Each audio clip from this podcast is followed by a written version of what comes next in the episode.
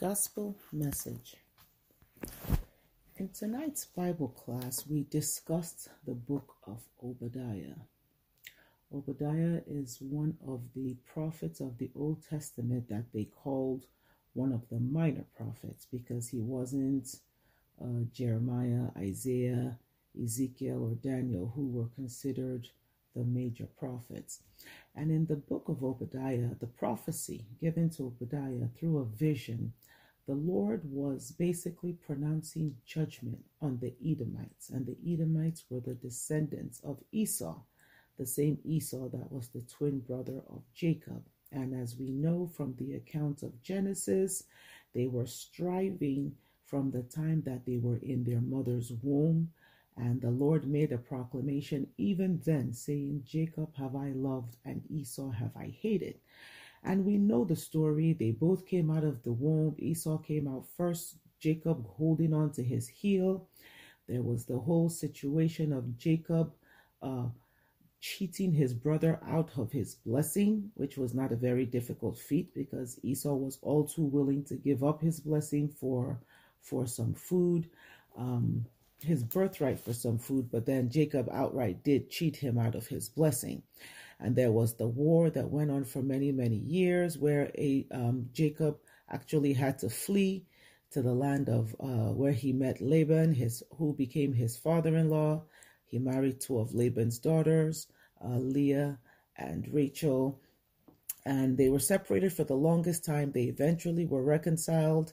Um, Jacob being very afraid, uh, coming to meet Esau because he heard his brother was coming for him, but Esau they embraced, and it seemed as if all was well and good that they had kissed and made up. But as the Bible tells us, over the years and over the generations, Esau's people became a great and mighty people. They occupied a certain part of the land that was, you know, named after them, that was Edom. So in this book of Obadiah, what the Lord is telling us that somewhere throughout the generations, they really didn't kiss and make up. There was still strife between the two nations, as the Bible had foretold, as God had foretold in the Bible, that they would be at war. They would be at war. It wasn't something that was going to be squashed, I guess, at all, because they were at war until this proclamation came when the Lord pronounced judgment on Edom. And in this book of Obadiah, from verses 1 to 9, it tells about the quote unquote character of Edom, their um their the their their transgressions, so to speak. And the Lord sort of outlined it, told them that they were proud, accused them of, of their pride and how their pride had made them incredibly arrogant. They trusted in their strength, they trusted in their physical might. And the Lord pointed all of this out in the day in the um, beginning part of this book of Obadiah. And then from verse 10 to verse 16, it pronounces the judgment. It pronounces what was going to happen to Edom, but more importantly, it pointed out why it was going to happen, which is really the focus of this of this message. So I'll read from verse 11 and I'll speak quickly because of time. In the day that thou stoodest on the other side, this is God talking to Edom, talking to the, the people of Esau, the Edomites. In the day that thou stoodest on the other side, in the day that the strangers carried away captive his forces, and foreigners entered into his gates, and cast lots upon Jerusalem. Even thou was as one of them. But thou shouldest not have looked on the day of thy brother, in the day that he became a stranger. Neither shouldest thou have rejoiced over the children of Judah in the day of their destruction. Neither shouldest thou have spoken proudly in the day of distress. Thou shouldest not have entered into the gate of my people in the day of their calamity. Yea, thou shouldest not have looked on their affliction in the day of their calamity, nor have laid hands on their substance in the day of their calamity. Neither shouldest thou have stood in the crossway to cut off those of his that did escape, neither shouldest thou have delivered up those of his that did remain in the day of distress. For the day of the Lord is near upon all the heathen. As thou hast done, it shall be done unto thee. Thy reward shall return upon thine own head. So, what the Lord is pointing out, because it's not an accusation, it is a fact. When the people of Israel, the people of Judah, were taken into captivity, Edom witnessed the whole thing. But did they come to the aid of their brethren, the people of Israel, the people of Judah? No. What God is telling them is that in that day when this was going on, instead of you rising up and helping your brethren, instead of you bringing your strong men to aid in their defense, to rescue them from those who were taking them captive and plundering their goods and causing them great distress and calamity, you stood on the sidelines. You cheered. You gloried, you boasted, you rejoiced over their downfall, you rejoiced over their destruction. You had an opportunity because when God points something out to someone saying, You did not do this, what God is saying is, I gave you an opportunity to do it and you didn't do it. The Lord allowed time for Edom to respond. The Lord allowed a thing to happen to see what Edom would do, to see if Edom would truly have a heart of compassion, a heart of kindness, a heart of love, and maybe even just a heart of justice to rise up and come to the aid of Israel. Edom did not do that. What did they do? They acted as one of the captors. It says in that verse 13 Thou shouldest not have entered in the gate of thy people in the day of their calamity. Yea, thou shouldest not have looked on their affliction in the day of their calamity, nor have laid hands their, on their substance in the day of their calamity. 14. Neither shouldest thou have stood in the crossway to cut off those that did escape. Neither shouldest thou have delivered up those of his that remain in the day of distress. There were some that actually got away. What did Edom do? They rounded them up and handed them over to the captors. Now, if there's one thing God is, is He is a God of justice. He is a God of protocol. He is a God of loving kindness because as He is long suffering unto us, He expects us to now be long suffering unto our brethren.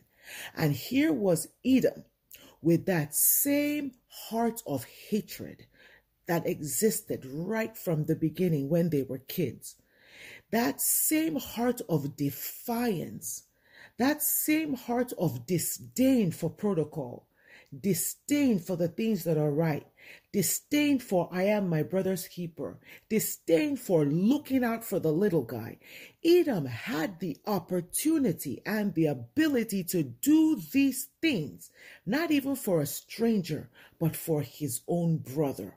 And Edom did not do that. And that is why the Lord pronounced judgment, not because they allowed it to happen to just anyone, they allowed it to happen to Israel, God's chosen people.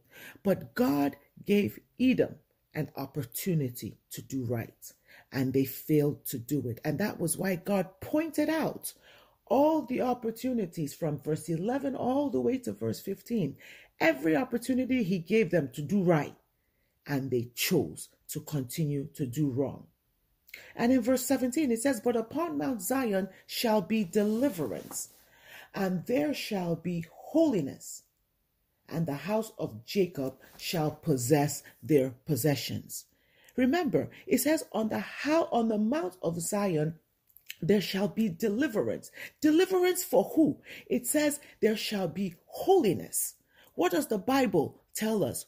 Who shall ascend into the hill of the Lord, or who shall stand in his holy place? He that hath clean hands and a pure heart, who has not lifted up his soul unto vanity, nor sworn nor sworn deceitfully. That Mount of Zion is for those who are walking in line with the will of God.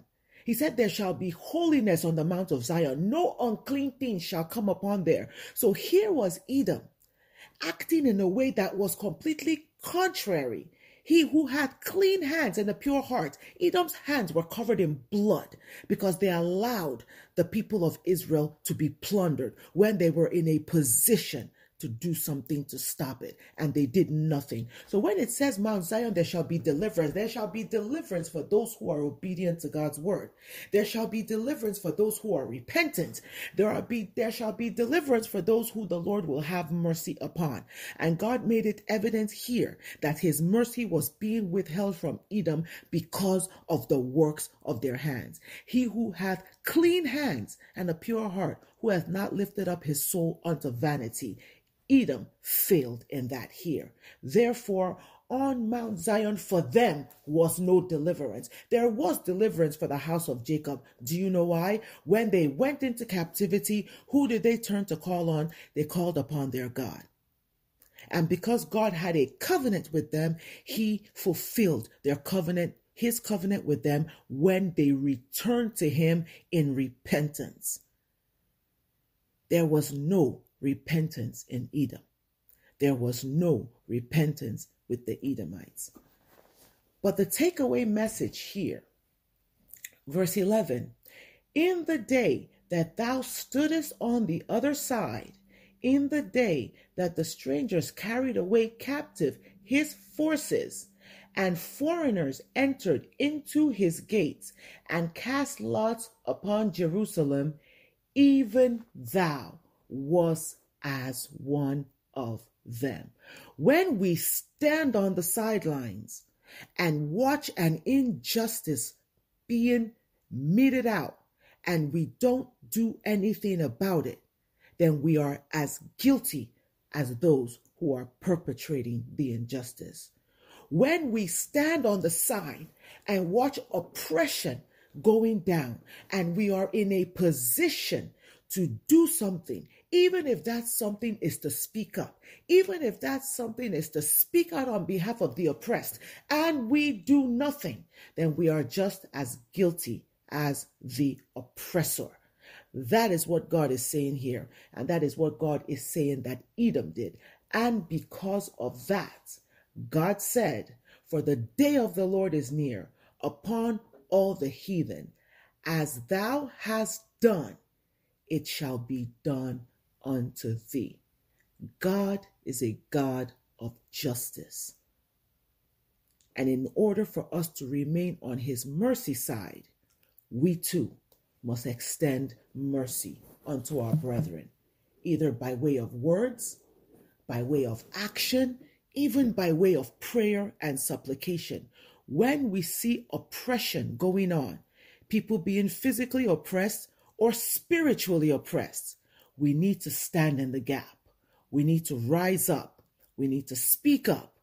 We need to come together and come to the aid of our brethren, either by what we say, by what we do, or just lifting them up in prayer so that they might be delivered from their suffering. Because if we do not, if we do nothing, then God said, we are as one of the oppressors, and as we do, it will be done unto us. May the Lord deliver us from his hand of equitable justice and cause us to always fall on his side of mercy. And may we continue to grow in grace and in the knowledge of our Lord and Savior, Jesus Christ. Amen.